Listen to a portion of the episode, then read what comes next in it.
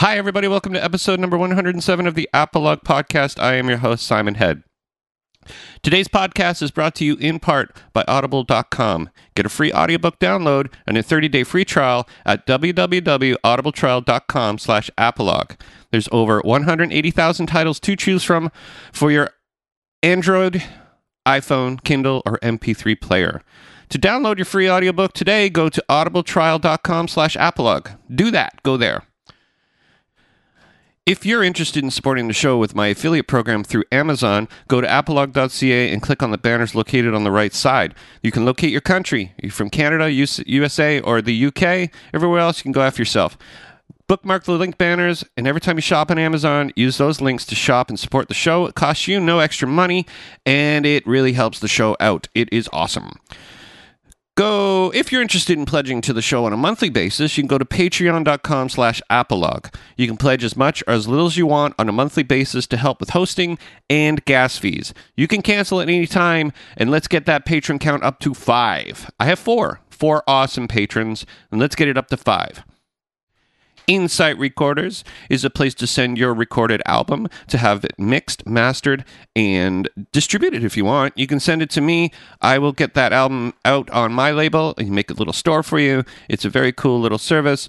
The online mixing part is is really the bread and butter of the whole thing. It is what makes that studio tick. I also have a ha- actual recording studio, and I actually have another service that will come to your house, like a house call set up all your stuff in your basement. I've been doing this for 30 years. I've been going to people's houses, setting up in their rehearsal space or the recording studio or their house or their wherever, their girlfriend's place.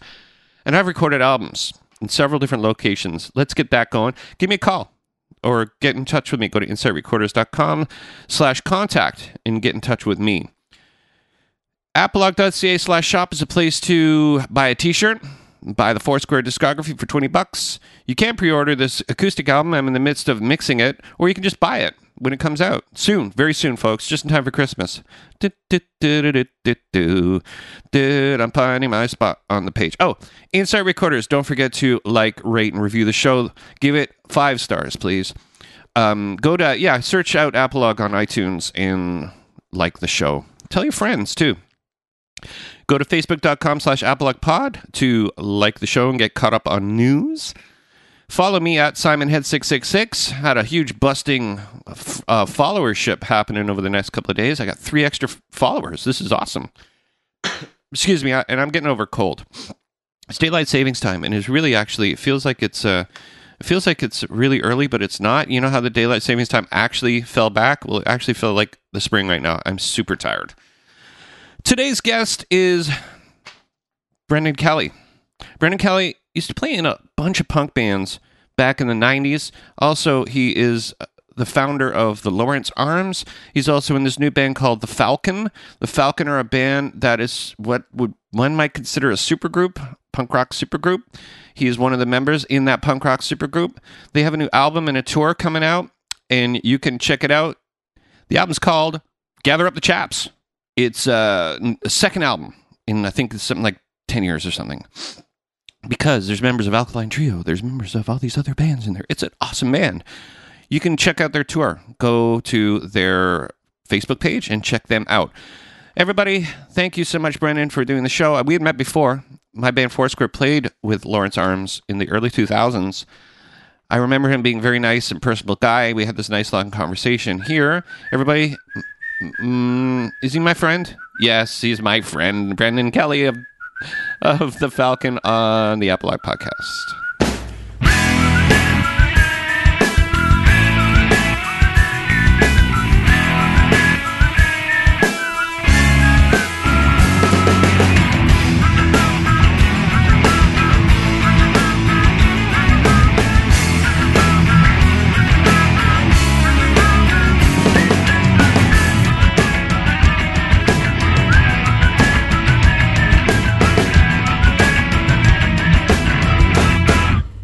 I'm just getting over a cold, so I apologize if I sound and look. No, it's okay. I'm getting over the Cubs losing last night.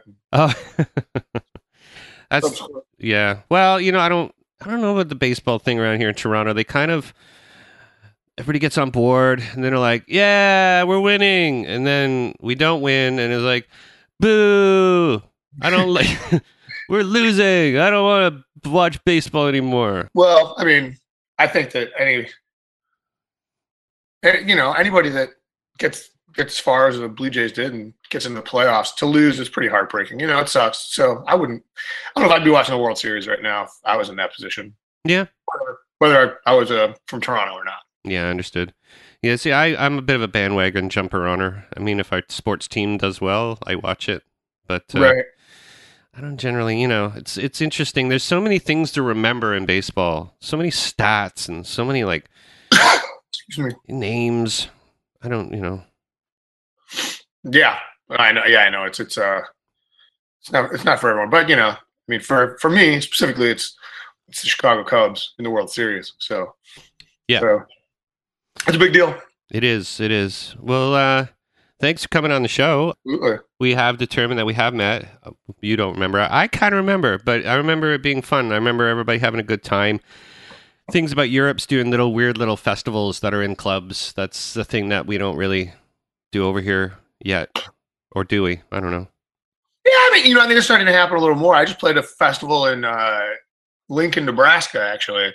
That was, um, you know, housed in a little club, but it was it was pretty it was pretty neat. hmm You know, I, I like I like that kind of I like that kind of vibe. You know, it's just like a it was housed in a few clubs. You can kind of walk back and forth. But it's all Yeah. the same. Like area. Pouzza Fest in Montreal, and there's Yeah. a, there used to be another thing around here called Burley Calling, but it's now down to like locals only kind of Oh, sure. showcasing thing. But um, yeah, it's kind of a neat way to to see clubs, bands and clubs, but not have to go to like big, large megadomes and you know, Yeah. and buy eighteen dollar glasses and bottles of water and uh, Yeah, I mean, I've pushed around. You know, I've had I've had problems with that for a long time. The sort of like commodification of uh, punk rock, the via like sort of massive festivals and stuff like that. It's just like that. I thought we started listening to punk rock, so we wouldn't have to go out to the fairground. you know what I mean? Like, I, I, I, just, you know, I'm gonna have to check your coat there with all them pins in it, punker, because you might hurt people. And I don't know. I you know I remember well, it used to be it used to be okay, and then s- stuff like Warped Tour went and took off and turned into different things, and mm-hmm. that's what happens with business, right? When people need to sort of run a business, they need to try to make it as profitable as possible. Absolutely. And I mean, mm. like, you know, it I, that, that is true. And just like, you can't really begrudge that. And the other thing is like, and from like a, uh, from an artist perspective, when you see bands that like sort of refuse to play the game and, um, uh, you know, say like, hey, you know what, we're going to keep doing like small all ages venues or whatever, no matter what, it kind of can become dangerous. You know, you know what I mean? Like, it, it's like when too many people show up and there's and there's like a crush and people are pissed and they can't get in. It's like yeah. It becomes that becomes a bad scene too. So Yeah. you know, you do have to grow, I suppose. Yeah, and where's where I guess where the business is is where society goes, where the where's where the money people go to chase the money. So who says in five years from now that big festivals are going to be a profitable thing? That well, they always kind of will be because that's where masses of people go to enjoy big things, and that will always be that. But in our genre of music, I don't know. It's so tough to see like five years from now what's actually going to happen. Uh, Oh, absolutely. It's easy to look back ten years and go, "Oh yeah, well, yeah, we really, really fucked that part up," or "That was a great part in time, and why can't we have that back?" But uh, Right. Totally. I mean, the, it's yeah, it's uh it's interesting though because it's like also by the same token, you know, even as I sit here and say this, it's like I just played Riot Fest, Mhm. which is a Chicago festival, and that's like one of the most fun things every year that I Mhm. that I do. I love I love Riot Fest. It's like, you know, it's run by you know a couple friends of mine, and they they they do it. You know, they started it out in small clubs and just got huge, and they kept it in like a local city park, and Yep. you know, I guess you know there's. There's there, there's there's good there's good in this in this here scene yet you know Well, yeah, the politics of it all doesn't need to be rock and roll from the 80s, too, right? Because a lot of people take an older mentality about how to put on a festival. And and Right. I I do uh, I work I work with a country band and we go and do festivals in country in the country domain. Yeah. It feels like I'm in like uh you know we should all be having like puffy up hair and like super rock and roll, you know. And then you go to those nice ones that are like still pretty cool and nice and the people are very cool and they're very hel- helpful for you to be there. So you're still going to get that sort of thing in alternative and punk rock music, where there's going to be that one festival that's run by douchebags that Right. want to make money. And then there's like Riot Fest because when it comes to Toronto here too, and, and it's like Yeah. everybody just hangs out. There's no attitude, and Right. Yeah. I mean, you know, with with anything, it's all most most stuff sucks, and every once in a while, you know, something's good. it's funny though when you see when you hear the the when you see the the good, you're like, this is awesome because you're so used to having generally, Right, and I'm so used to having kind of been treated like shit. And then it's like when they, oh, here's some stuff for you, and here we're being nice to you. You're like, whoa, oh my god, this is the best thing ever, you know. So a little goes a long way, I guess, is what we're we're kind of saying. Yeah. So the Falcon, it's so funny because I want to go your new band, The Falcon, or your old your your new record from The Falcon. It's like the Right. the gets in the way for the first time ever when I'm trying to you know well, can't be called Falcon because that's that's not the name of the band. right. Exactly. yes. It's it's the Falcon, and I, I know it's confusing. It's it's not plural, and but Hmm. we when we when we came up with it, we were all like, "That's badass." I go see a band called the Falcon. So Is everybody's doing this? The Falcon, Yeah, with their arms much. spread out, yeah. And it did it start as it started kind of just like a side thing to do while your other bands weren't doing stuff, right? Is that is that kind of thing, Um, or is it just no it was like i mean it started as a on a whim. I mean as i think a lot of bands do. I saw this i was on tour with um my other band the lawrence arms and we uh, uh were playing with well, on tour with rise against and to give you an idea of how long ago this was we uh flipped a coin at the beginning of the tour to determine who would play later so this was a while ago Let's try that Yeah. now. That might, might yeah, work. I, I think I'd rather eat a bowl of diarrhea than play after that. But uh, the, the um, the uh, their guitar player at the time was this guy Todd, Todd Mohney, and he was just the coolest looking guy, and he played like so recklessly, but he was such a good guitar player, and just like his everything about him was just cool. Like his clothes were cool, his haircut was cool, and he he just looked like he was up there. You know, there's like I don't I don't know if I'm explaining this the right way, but you know how there's like, okay, I got a perfect example. It's like uh, um, uh, Cliff Burton in Metallica. When Cliff Yeah. Burton was in Metallica, it changed the whole way that they even were perceived because he was like this like Yeah. burnout stoner from like the van behind the high school smoking like a crinkled doobie, and while all those other guys were just like metal guys. Yeah. You Yeah. know, Yeah. He was the soul. at that vibe Yeah. that like really changed the whole way that the band even was like perceived, right? Yeah. So Todd kind of had that thing going in Rise Against, and he he was just like, I was like, man, I want to be in a band with that guy, Mm. and I want the band to be called something just bombastic, like the Falcon or something like that, Mm. you know. And then and then I uh, told Neil, who is the drummer of the Lawrence Arms, and he was like, well, I'll, I'll play drums for that. And then then I talked to, to Dan um, Andriano because we met up with the Alkaline Trio on that tour at some point, and he said, "Look, if you two guys are starting a band, I'm in this band." And then, and then, you know, and so then we we had a band, and that that was that was it. I mean, it is the it was really pretty organic in terms of you know like people I think when they see uh the particularly I mean it's it's you know you're writing about a band to get people to pay attention and it's like these guys come from all these different bands and all this yeah. But it's you know it's like every band is a bunch of people that come from other bands That's true. Otherwise, we'd all be horrible bands. We'd all be like Right. fourteen-year-old kids in, in front of you know. You need to go start from somewhere and go and end up somewhere. I like the I like the fact that everybody is like, I just I just want to make music with you because I like you, and we're going to do that, and that's what we do. And and you know, it, there's nothing. There's nothing more satisfying than having. It's kind of a side project, right? I guess it would be a side project in a way, right? Well you know it's a You don't want to call it that because that would take the validity away. right it's it's a it, for me it's just a different um musical outlet with a different bunch of uh, collaborative partners. The fact is, um, we have less fans than Mhm. our other bands, so that kind of relegates it to um, to being more of a side thing, Mhm. just out of you know, like we were talking before, gotta gotta make that money. yeah, it's true. Yeah, yeah. Oh, and sometimes having a break from your your full time group can bring new perspectives, right? Oh, So- absolutely. That's that's the thing. It's like you know, I think of, uh and I mean, this is very selfish, I guess, but I think of everything I do as just part of like a greater whole. You know, like it's not like it's I, like to me the Lawrence Arms and the Falcon and the Wandering Birds and even my acoustic stuff is all part of one thing.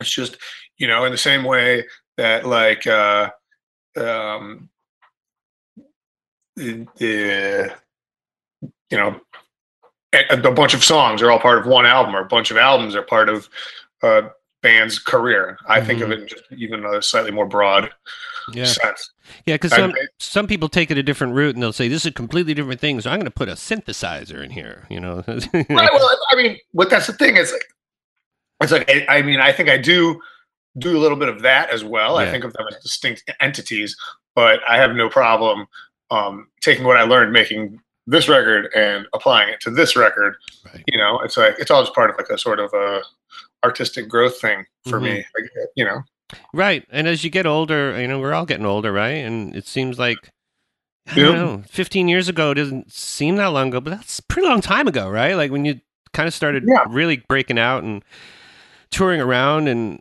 you know, it's it's it's a really cool story and it's always kind of a little bit different, but it's always kind of the same story like we just started off and everything people just knew who we were, you know, and that's Right. I, I, that's kind of a that's what happens, right? When your band Yeah. becomes nobody's to somebody's. It's it's a tough transition, mostly. yeah right? it's, it's a it's interesting i mean like so like uh for the lawrence arms things happen very very very slowly Mhm.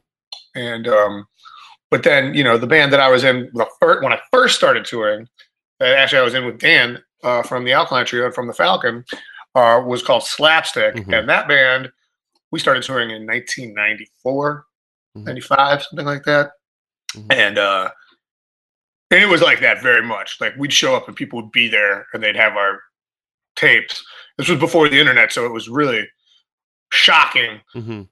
We could like go someplace and have a bunch of people already know us. And it was like, whoa, whoa Yeah. this is crazy, Yeah. you know. So that we kind of got like a very weird taste of that a while ago. But I mean, like in the Lawrence Arms, it's like, oh yeah, these five more people showed up, and these five more people showed up the next time. You know, I mean, we just did the did the grind, and now with the Falcon, I mean, everything's you know everything's different now with the internet anyway. But Right. with Falcon, it's like there's enough built-in people that like the Alkaline Trio. I mean, probably you could stop that sentence right there. Yeah. you Right, know, right, but, uh, Yeah. But- yeah. Well, and and also the fact that you know we do we do have a record that's you know 10 years old at this point. So yeah. Bef- um, before internet, we had record stores and a cranky guy behind the counter saying, "You got to listen to this. This is the best thing you've ever heard," and Mhm. that I think speaks volumes against hearing a trickle of something out on the internet because Yeah. it's the cool guy in the record store that would say, "Listen to this new record. You're, you're, it's going to blow your mind." That's huge endorsement. Where the internet's so faceless, and we don't get that anymore. We have Right, record and- stores, but it's a whole different thing now. Like it's fed by the internet, like with vinyl and with things like this. Like it's it's a different different approach. it, it is it's a totally different approach, and it's also you know um, there's a difference between like the face of the guy in the record store who's sitting there and it's like, oh, this guy just sits here and listens to this stuff all day and he's got nothing better to do than to tell me, you know, something is actually pretty cool.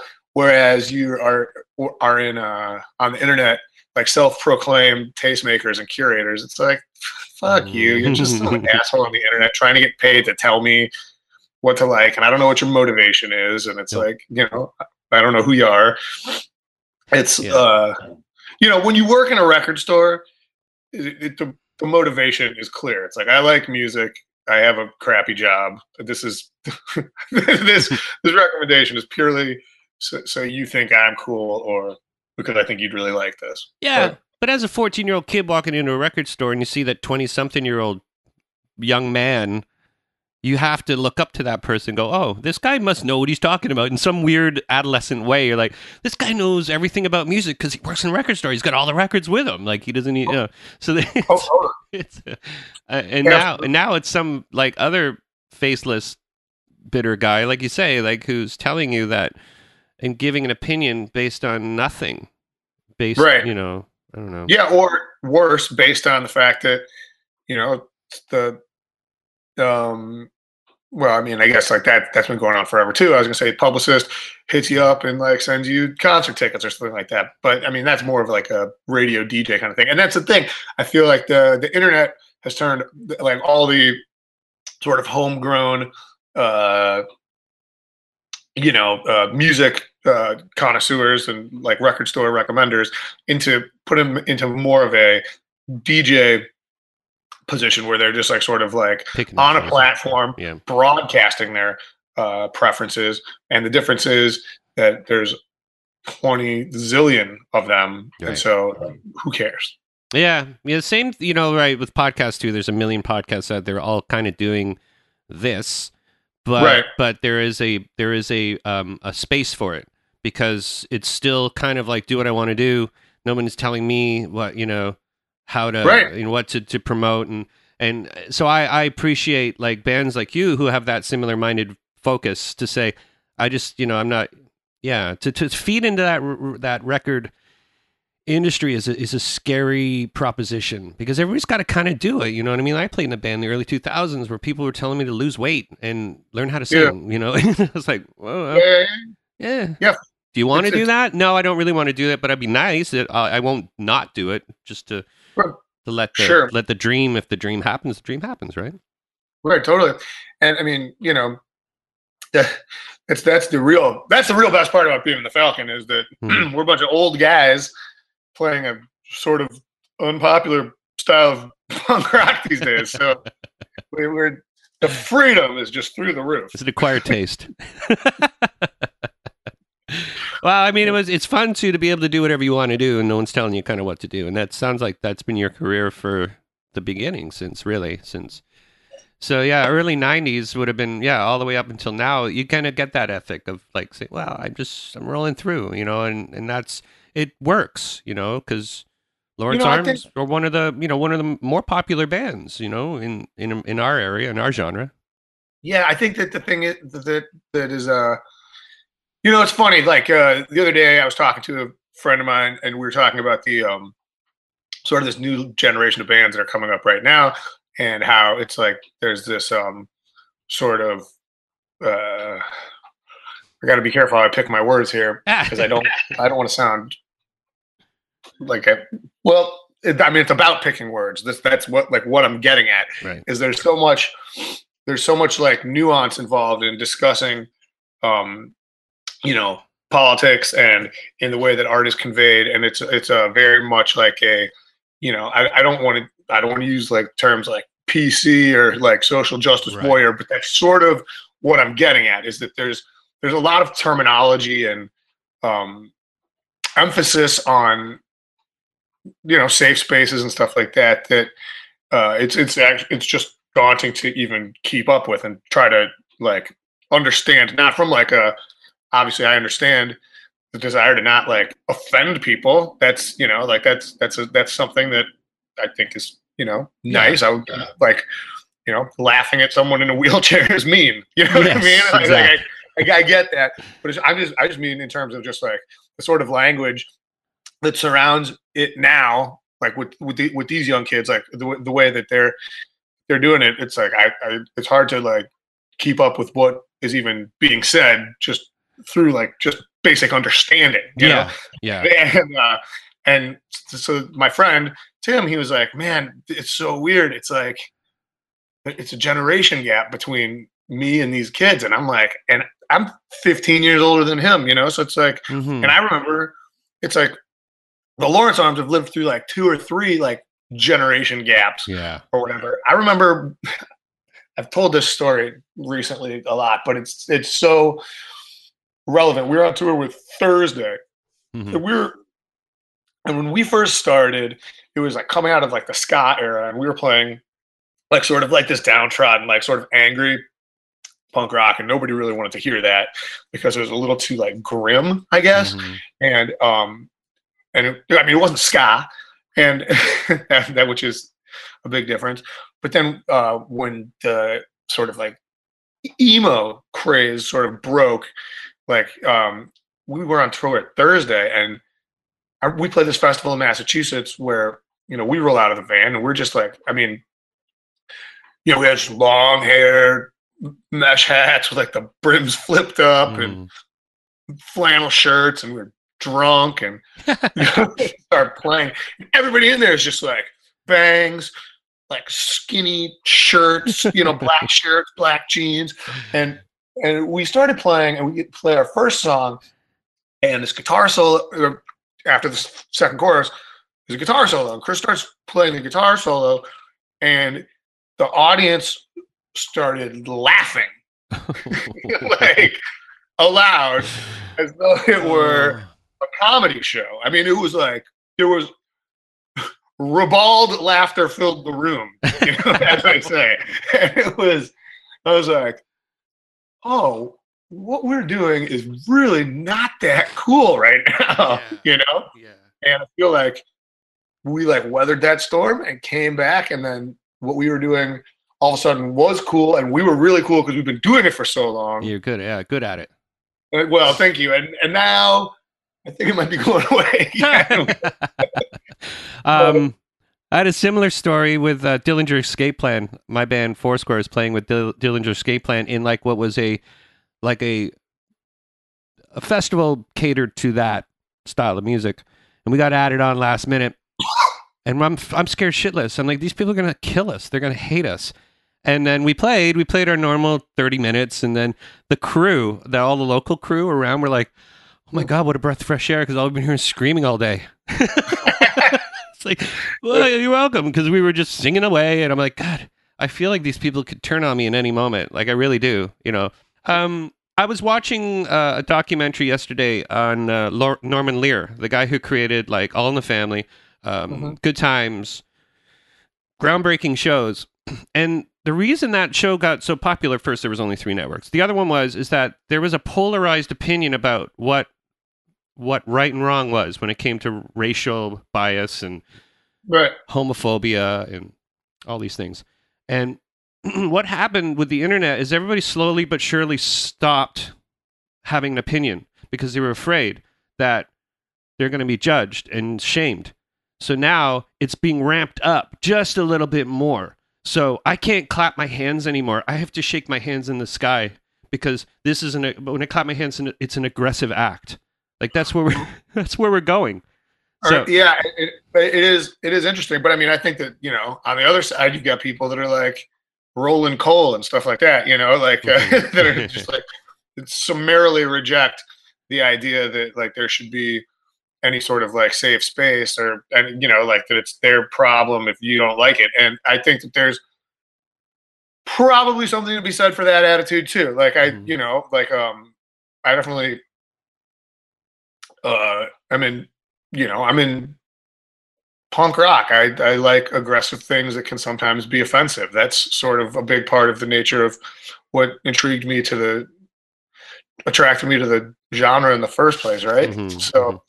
you know but at the same time it's like and i mean it's like where where do you where do you like start where do you draw the line? It's like you know when they when they say like uh when people say you know this particular guy in a punk rock band um you know used a very very racist term about barack obama on facebook it's like okay that's bad yeah. but then when they say like, you know, we need to boycott the Descendents new album because it's got the word spaz in the in the title, Yeah. I'm like, nah, nope, sorry, you lost me. Like, I'm not going there.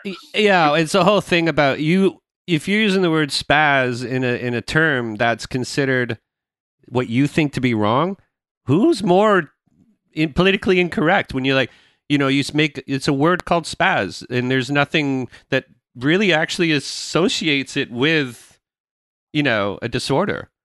Right, uh, It's a yeah, I term. mean, I- you know, I always sort of said it's gay. It's gay in a grade five way. So when you say it's gay in a grade five way, it's like, well, I'm a grade five. I don't know what I'm doing. It's just it's a, it. That's where the term is said.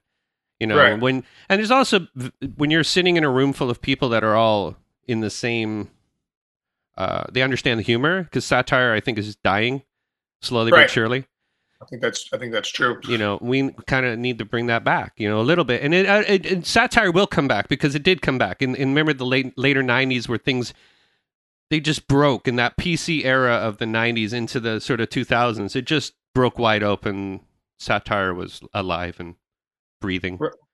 yes, yeah. it's uh, it's it. That's true. It's good. It's a good point, and it's like, you know, the uh, I think a big part of that is also it's like the, the sort of like internet and texting culture that we live in doesn't leave a lot of room for like nuance. Mm. You know, when it comes to like a turn of phrase or you say something uh, in in text form, um, it's much easier to misconstrue. oh yeah yeah when they do all loud caps i think why are you why are you yelling at me Right. and my other big Right. pet peeve is two question marks i only need one i'm good it's one Pardon me, one. yeah no you, you sound like you're coming down or or you're getting over something Uh, no, actually, I just I just woke up because I um I was up late watching the Cubs, and I've been out all week with various events and stuff that I've had to go to, and just was trying to catch up with my my sleep a little bit, and I haven't quite hacked up my my morning long or whatever. Yeah, because I'm just getting over this crazy three day thing, and I've been sick in two years. So I'm I'm like I feel very uh, disheartened that I'd actually I've, I feel like I've injured myself. Do you normally stay healthy on the road, like on tour and stuff? Yeah, I mean, um, I don't have uh, I don't really get sick very often, and like you know, the worst thing that can happen to me is like is, is I'll lose my voice. I'd rather I'd rather feel like garbage and be able to sing than to lose my voice. And on one of the Falcon tours, I blew it out in practice before, and it never really recovered fully, and that was. But that's about as bad as it's been in a long time. The thing is, I don't really go on long tours anymore. Ever since my son was born, which Mhm. was uh, 2008, Mhm. I don't do anything that's longer than two weeks. So yeah.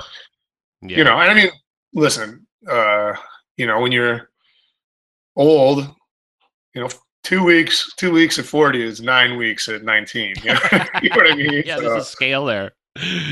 yeah, so, uh, definitely. Uh, you know, priorities change too with music, with children come into play. We, as I've said this a bunch of times on this show, is that we as selfish musicians understand the concept of selfless selflessness when we have children, Yeah. because then you start realizing, you start looking at them through their eye, at you through their eyes, and you start Mhm. going, oh, ooh, ooh, ooh, I don't like that. You know, like right. and kids like my kids are 10 and 13 now but when i was touring i had a son who was like a year old it sucked it sucked Yeah.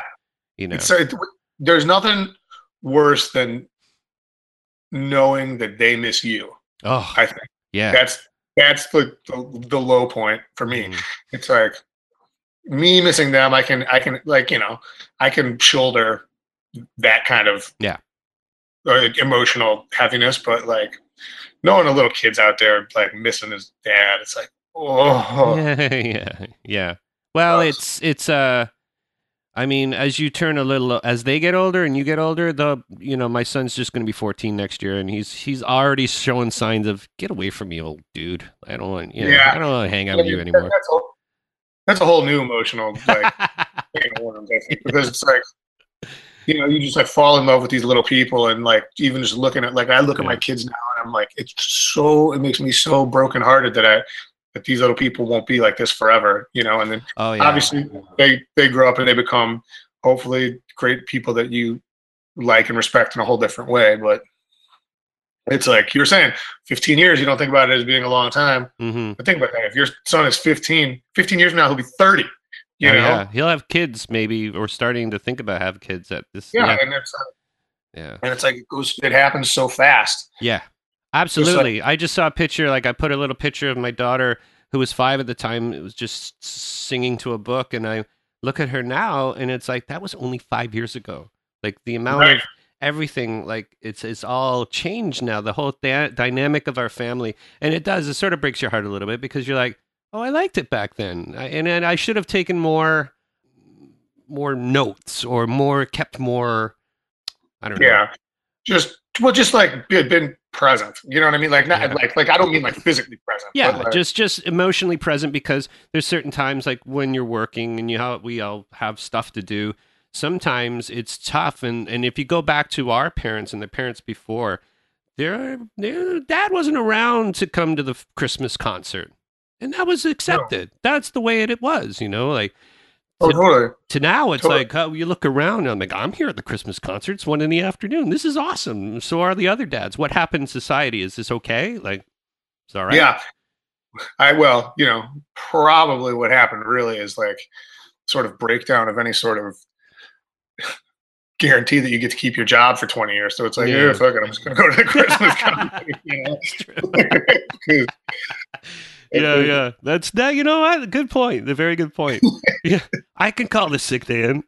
I'm not feeling. Yeah. well. I can't. I- Do you do you take a normal nine to five when you're not touring, or is this your thing? Uh, you know, I, I I have for the last four years worked in an ad agency, but um, that just recently ended. I uh, they had a big.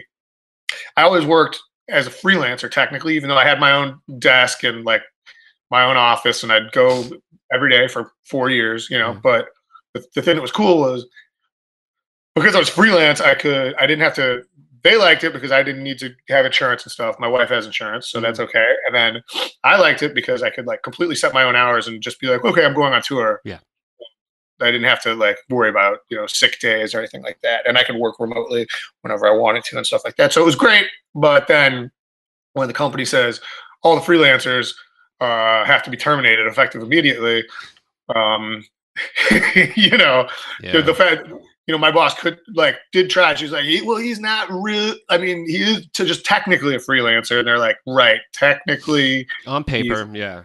technically he's out of here how about that so um yeah, but yeah. you know and so i i've been uh, without uh, a day job for the last little bit but i've just booked more shows and you know i, I Yeah. keep busy with other like different freelance and uh, one-off like projects so, like i do a lot of writing and editing of you know both like um uh sort of anthropological and fictive stuff and then uh i i still work doing marketing for this company here in chicago called uh, the wiener circle Mhm. which um we're the ones who did the donald trump foot long it was three inches long that was that was my uh oh, that was my at the hot dog stand. So, but um, you know, stuff, stuff of that nature. So I got, I got, I got, I got enough to not worry about. Like when when my next nine to five comes around, I'll be ready for it. But it doesn't need to come around today. I'd, I'd much rather be sitting here drinking coffee, talking to you, mhm. sitting at a desk. yeah. Fine. Yeah, I you know I got I got changed. You know you have to change careers sometimes too. Uh, and as being a musician and perspective and in, in how your life when you, if you become safe in life, uh, sometimes as a musician that doesn't always make good fodder for uh, making For rock, music. ma- making rock and roll. I mean, you know, they. I think that you can see that happen time and time again, particularly with like, yeah, with with a genre as um based in um you know sort of like youth culture and alienation is rock and roll Mhm. it's like once the second your like whole life is like sitting on a tour bus or like sitting in your nice house in the suburbs with your family it's like where's the where's the human element of that interaction? You know it's just Yeah. like you're it's like you're sitting in a lounge all the time. It's not like you're behind the 7-eleven trying to figure out how to roll a joint out of like the paper that you took the band-aid out of. You know what i mean? Like, like, Yeah, like- Absolutely, absolutely. and and uh and it, you know they say like you got your whole life to write your first record and then you've got a year to write the second one and that's like why the you know the sophomore slump or whatever and you know there are a few bands that like can maintain their like hunger as it goes on and on and on but a lot of people i think do just like kind of like lose touch and you get a little older you care a little less you're a little less uh you know like i remember like there was records i I've made in the past. And I remember like writing the record. Um, I'm talking specifically about this Lawrence Arms record called "Oh Calcutta," which ended up, I think, being probably what I'm best known for in terms of any record I've made. Um, and we were making that record. There was, you know, you know, bands that I am friends with, that I love, that I admire, that I grew up, you know, thinking were cool. And I was like, I cannot wait to stuff this record up their ass. And it's not because I didn't like them, Yeah. but because I was so hungry to be like, oh yeah, you want to see what I can bring to the table as Yeah. well? And like, I don't have that at Mhm. all Mhm. anymore. you know, like yeah, it has to be uh, has to be um, uh, managed the the fire. You know. Be- Yeah, I- yeah, it's just like, well, I'm just not angry like that. you Yeah. know? Well, I mean, it's also, um, so yeah, obviously, it's a problem when a band becomes successful is trying to write a record that people associated associated themselves with five, ten years ago or whatever, and trying to recreate that. I mean, then you just do what Fall Out Boy did and just make a whole, just follow the trend and just become the next alternative that's played on the Alt Nation station. Yeah. You know, you could do that. I mean, and that stuff isn't, there's not, I don't really have a problem with that. I don't have a problem with people that like to chase a dream because they're trying, you know, there's, there, you know, and uh-huh. whether it's a nefarious reason as to why they want to become famous, that's, that's their own battle to fight. And if they're going to become super huge, Good. great. You know, I I take issue with anybody that like doesn't uh you know that looks it's like oh this band what are they doing they just want to be popular or whatever it's like Mm. you're talking about especially when it's somebody in a band Yeah. saying this because it's like you know that for a living you stand on a platform higher than everyone else in the room and talking to a loudspeaker at them like don't tell me you don't want attention you get but, yeah, I call bullshit too. get out of here with that bullshit. yeah, next time sing from your uh, from your bedroom so everybody can hear you loud and clear. That'd be awesome. Yeah. I never even thought of it that way. I always thought you were going to go with the jealous route because is, being jealous is sort of a thing. It's an inherent thing of, of narcissism. With you Well, know, yeah, you know. and, and and there's and there's a. It's weird because like with, I don't know if I'm I don't know if I'm gonna say this the right way, but like, it's weird the way that you get more jealous of people you like and respect than things that you think suck. You know what I mean? Yeah. like when say uh and i'm just gonna use random examples but it's like and i you know I, again i'm i'm past the point of jealousy or whatever. But um like when like say like uh a band like um uh, who's a humongous like punk band um like a band like shoot i'm i'm, I'm totally like totally blanking out on anything good. Okay you just said fall out boy. Let's say Yeah. fall out boy. Uh band like fall out boy gets huge and you're like yeah all right fine i see that. You know they're they're just like some pop band like with the punk sensibility that's cool but then like a band like gaslight anthem starts blowing up and you're like oh i want that to be me Yeah. you know like Yeah. it's because you know, it, and it, it and it's not like uh, I don't know. There, there's not a lot of sense to it because There's no, no, right. There's no reason why success happens, and it's all by chance. There's no engineering of it, and if you try to engineer it, then you come across as being some fake douchebag who's trying to be famous. Right, and also there's and it's also like uh, um, yeah, there's it's There's honesty. I mean, honestly, I guess sorry, go ahead. you know I think you I think we like that's that's what the thing is. It's like it's not a meritocracy, Hmm. and when the meritocracy seems like it's in place, that's when people get jealous. because it's Mhm. like you were recognized for doing something good. I think I do something good. Why Mm. can't I be recognized? And it's like it doesn't actually work that way. It's Yeah. like it's, it- it's much more haphazard than that. Yeah, and who knows that? Here's a. I mean, it's it's an old story, but I used to be Sum 41's first tour manager. So I toured all over North America, just me and them in a van. On that first EP, it blew up in Detroit, whatever, one city, and it was. And then their next record came out, and then I quit and I started my own band. I asked them, "Hey, can my band open for your band now that you're playing in front of two to four thousand people a night in Europe?" And they said, "Okay." Yeah. Like well where in the world and how i wouldn't if i'd never tour managed them i would probably never have a chance to do that but my point is the testament of type of people that they are is that they're willing to support people who have no reason to be there. Like we had no reason. We had a record out. That was it. Um, we're we're sharing a band room with this English band in like Manchester, and they are shit talking Sum 41. And I wasn't there, and I didn't hear any of it. But the other guys in the band were listening to these guys talk about how fake and how boring and how bullshit they are. And uh, that we get in the van, drive down to the next show, and they go, "It's a good thing were in the band room that day, like because they were, it would have been a fight because Totally. they're, they're judging these people who are legitimate friends of mine, and Mhm. you know, like them or hate them. These guys toured in a van when they could have had a tour bus, and Right. there was a reason why they did that, and they wanted to save money. They also didn't want to be like this douchey band that toured in a tour bus. Right. So Right. No, totally. I mean, it's uh,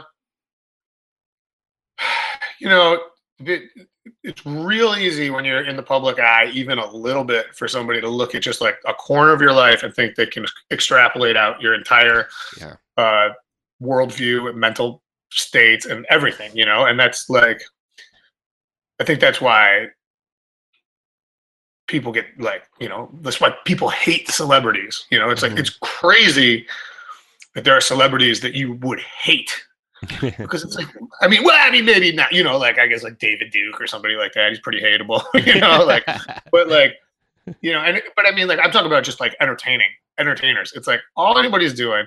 Like when people are like, I hate Kanye West. It's like yeah, he's just making music. Like he's Yeah. like you you he didn't do anything to you. You don't know him. I mean, like I personally hate Tommy Lee, right? I hate it. But why? yeah, There's no good reason for it. It's Yeah. like all I know is I think he's kind of a dipshit. But like when I see him on TV, I just change the channel and that's that's it. You know, yeah, I've never hung out with him. Yeah. You know, I like uh, in, it, it's it's bizarre, but that's you know, it's, I guess that's the same reason that people love celebrities as well. They see Yeah. one aspect of them, they think that they know their whole personality and that it's perfect. I used to hate Sammy Hagar until I heard him on a podcast with Adam Carolla talking, and Sammy Hagar talking as a person. I'm like, this guy's actually pretty cool. Why did I hate him for 25 years?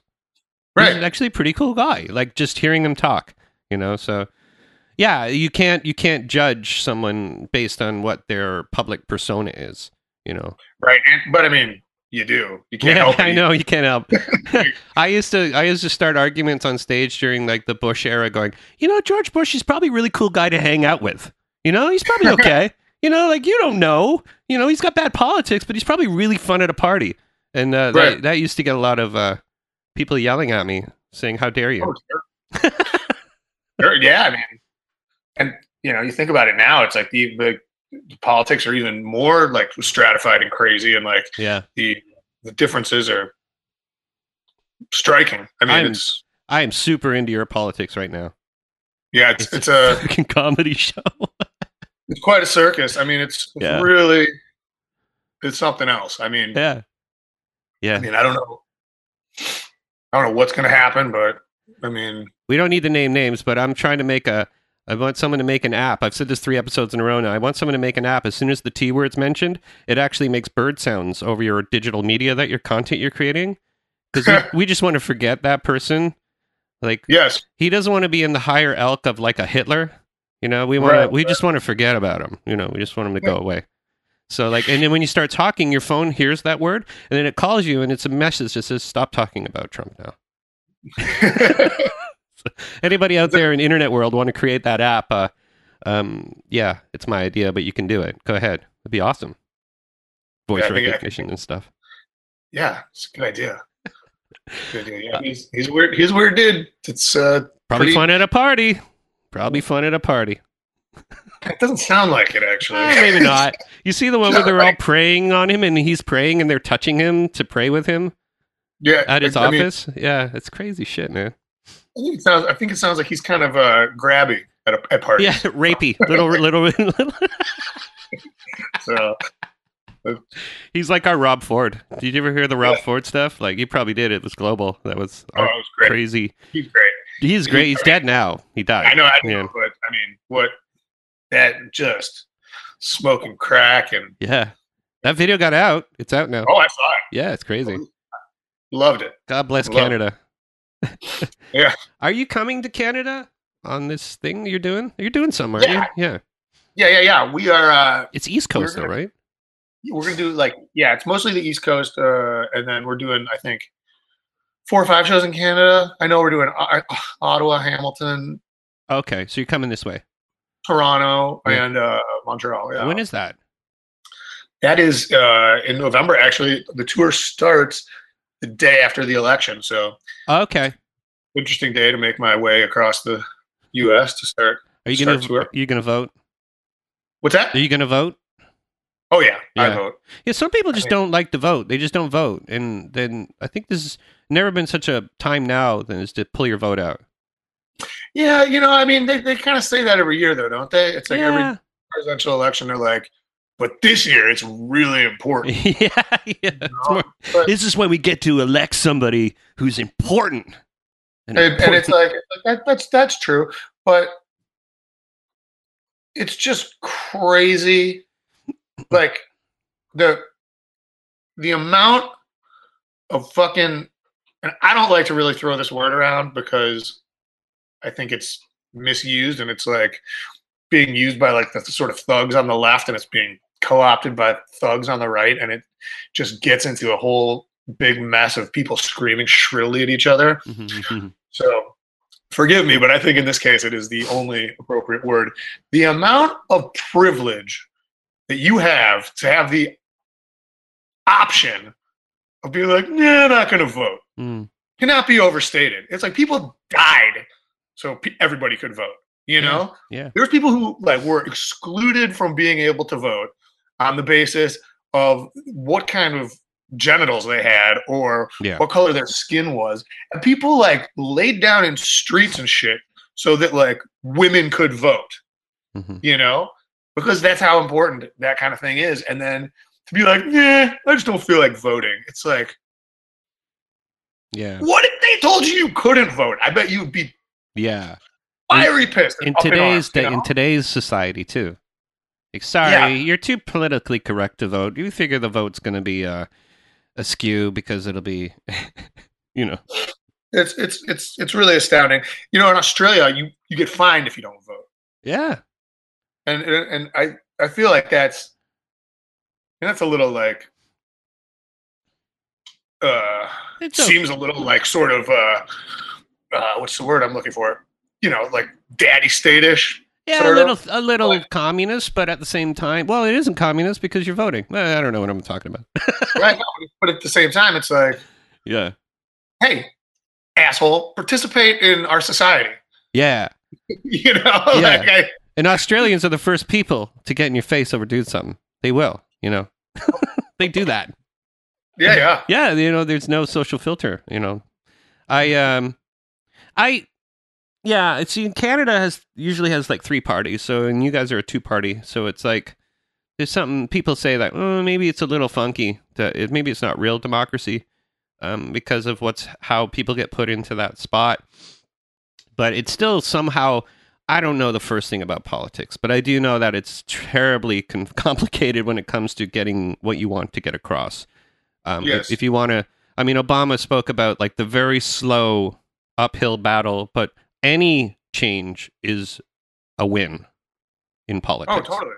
And if it's the change for the better, and I don't know, I hope I hope he leaves. Seeing he's a Chicago guy, right? I hope he leaves uh, an Illinois guy at least. I ho- I hope he leaves a legacy behind that was the hope and change that I remember hearing his speech on the radio. You know, like going, "This is it. We've we fixed all our problems." Yeah, yeah, totally. And then it's just, and then you know, uh, well, it's the it's the exact same thing we're talking about with rock and roll. It's like Mhm. we're, you you you all of a sudden mixed in with the, the good old fashioned racism, I think, as well. Yeah. But like, you know, you get like um, a bunch of people who are career politicians who see like this hope and change president who's like actually a rock star, kind of. Yeah. You know, like he's he's like cool, and people like him on like a a level of like, oh shit, this is the chosen one. You know, which is Mhm. obviously an unrealistic expectation to put on Sure. anybody, but you know, then they're like, you know what, fuck you. This guy's not getting shit done. How about that? Mm. You know, Yeah. and if I can make sure that that doesn't happen, I'm I'm into it. Yeah. Well, he had a lot of resistance in the Senate too, right? Like he didn't actually actually put anything through because he didn't have the vote of the Senate, right? Is that uh, like? Yeah, I mean, you know, I mean, they're they're refusing to uh, even vote on his Supreme Court nomination. Yeah. You know, which is pretty un-American. Yeah. Like, yeah. I- Yeah. I kind of feel like that's kind of criminal, actually, but hmm I don't know enough about politics to really get into that. Yeah, me neither. I mean, yeah, we're treading on. There's probably maybe some fact checkers can come in and tell you stupid old fucks. You don't know what you're talking about. exactly. Um, when you so when are you coming through Toronto? Um, the exact date Yeah. is uh, gosh, man, you know, I I wonder. I might have I it on my Melody K message. I, you what, know, what labels are coming out on, by the way? um, So? it's uh, the record's on Red Scare, which Okay, is a label that uh was started to um uh put out the Falcon, actually. Um, okay, so it's at Lee's on November 18th. Well, um, hey man, I don't want to. You know, I, I, I, I, I actually this. I wasn't. I have to be honest. I was a little nervous because I was like, I don't remember. I'm that much about my history of rock and roll and music, and and I like talking to people, but I like this conversation because we were talking about stuff, and we weren't Yeah. trying to like. Because a lot of times you'll be getting in a conversation where you start naming dates and you know stuff like that, and it's like, oh, okay, maybe I don't know as much as I thought I did. So uh, I vastly prefer the uh, you know broad sweeping strokes where you don't have to get anything specifically right. That's, that's I like to roll.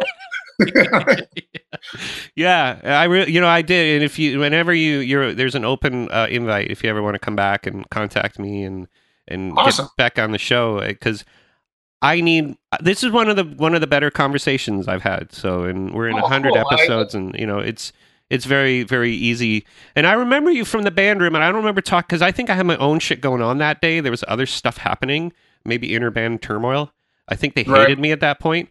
So uh, I was sort of tr- trying to stay away, but I knew you were there, and we met very briefly. So uh, you know, so there was. right uh. I, what I remember was going out on that on that Queen's Day, uh, like sort of promenade where everybody was dressed in orange and just so pissed drunk, and immediately just getting absolutely as drunk as them. So yeah. I think we drove away. I think we we left that night. We had this white, crazy looking, crappy tour bus thing, and uh, I think we just drove away and left. That was that was a tour that we got added on ten days with ten days notice because this band Trigger Happy that was also on our record label. They, they couldn't do it, so they called us up with ten days notice. Going, hey, do you want to go over for ten foot pole? And and I'm like, yeah, of course I do. And then like in retrospect, it could have ruined everything in my life. So uh, so I got it all back, but it was at one of those moments where we're selfish musicians, and I'm just going to go out and tour. That's I'm a musician. That's what I do. And and uh, Right. yeah, it went south fast. But um, but I yeah, I appreciate you know, and it's tough. It's tough touring and being away from our loved ones, and uh, you know, you're doing uh, you're doing good work out there. Oh well, thank you. I appreciate it. Yeah. it's uh, it's good to, you know, it's good, it's good to it's good to have a have a balance. Get get away, realize what you miss, come home. Yeah. But thank you so much. Brandon Kelly, everybody. Yeah, I was looking up on the internet the difference between Brendan and Brandon, and there isn't a difference between Brendan and Brandon. It just means that when people were spen- spelling the name, there's no real set in stone way to print to, pr- to spell the name. So is, is it Brendan or Brandon? Well, it's Brendan. He's Brendan. Brendan Kelly. But he could be Brandon Kelly. Then he'd be a, a mem- someone on 901 maybe. I don't know. Thanks so much for listening to this episode. This was a good one. This was a super fun one. Um, it's good getting reacquainted with people that you sort of meet, sort of like ships passing in the night, where we're in a venue somewhere in Europe, and we just we meet and we become, you know, it's this sort of thing. We're like, hey, I saw you. you know, we were there, and then you were there. That wasn't a long way away from our houses and loved ones and whatnot. I am babbling. Everybody, please don't forget to support the show um, through the Patreon pledging system. Go to patreon.com slash apolog. Pledge the show. Monthly basis. Punch a buck. Cheapy. Do, do a dollar a month. I dare you. One dollar a month. It's twelve dollars a year for this gold. This is gold, by the way. Um, like to con- congratulate Pat Lackenbauer for his 10,000th download. Um, he's taking a break, so wh- why don't everybody do this for me? Go to moveandairpod.com and s- sign in the guest book or on contact and say, "Hey Pat, put a put out a podcast for goddamn sake." Um, you like it? It's very cool. It, it's very it's neat because his podcast is a bunch of people talking about their lives and what makes it special is that you can attribute your life to this other person. There's some people that have had some horrendous things happen to them and you empathy is what what wins there because you're listening to this person. You go god it must really be hard being that person. That person's got to be that person and you know I, I don't know I don't know it's just a just a thing to do. Go to moveandairpod.com check out his podcast. He's a very cool guy. He's a friend. He's a person I met through being on this podcast. I'm actually on the podcast episode 17 you can go check that out. I talk about all sorts of crazy stuff. Thanks so much for listening to the show. Next week I have Mr. Zero from the guitar player of the band called The Kings. You should go check out The Kings. The Kings had a couple of singles, but their biggest single was a song called Switchin' to Glide. This beat goes on. And what it is is two songs. That's like five and a half minute long single that got them on American Bandstand. It got them all over the states. They're, they're a cult classic, awesome band, and we had a long conversation about talking about that song and them as people. Um, yeah, so come back next week and we will be here. And I hope you all have a good week. And we're coming up on two years of podcasting, everybody. I think it's coming up actually within the next two and a half weeks. So I'm going to try and get something special together. I along the way I've been saving little clips here and there, but I sort of it fell by the by the by the way it fell it fell it fell off actually because I got busy and I didn't have enough time to do these little little snippets. So I'm going to go back, check it out, get a bunch of stuff together, and I'm going to get Kyle Stanley back on this show because he works at Valley Village now, and he doesn't, he's not very attainable for, for podcasting. Thanks so much again for listening to the show. We'll see you again next week. Bye.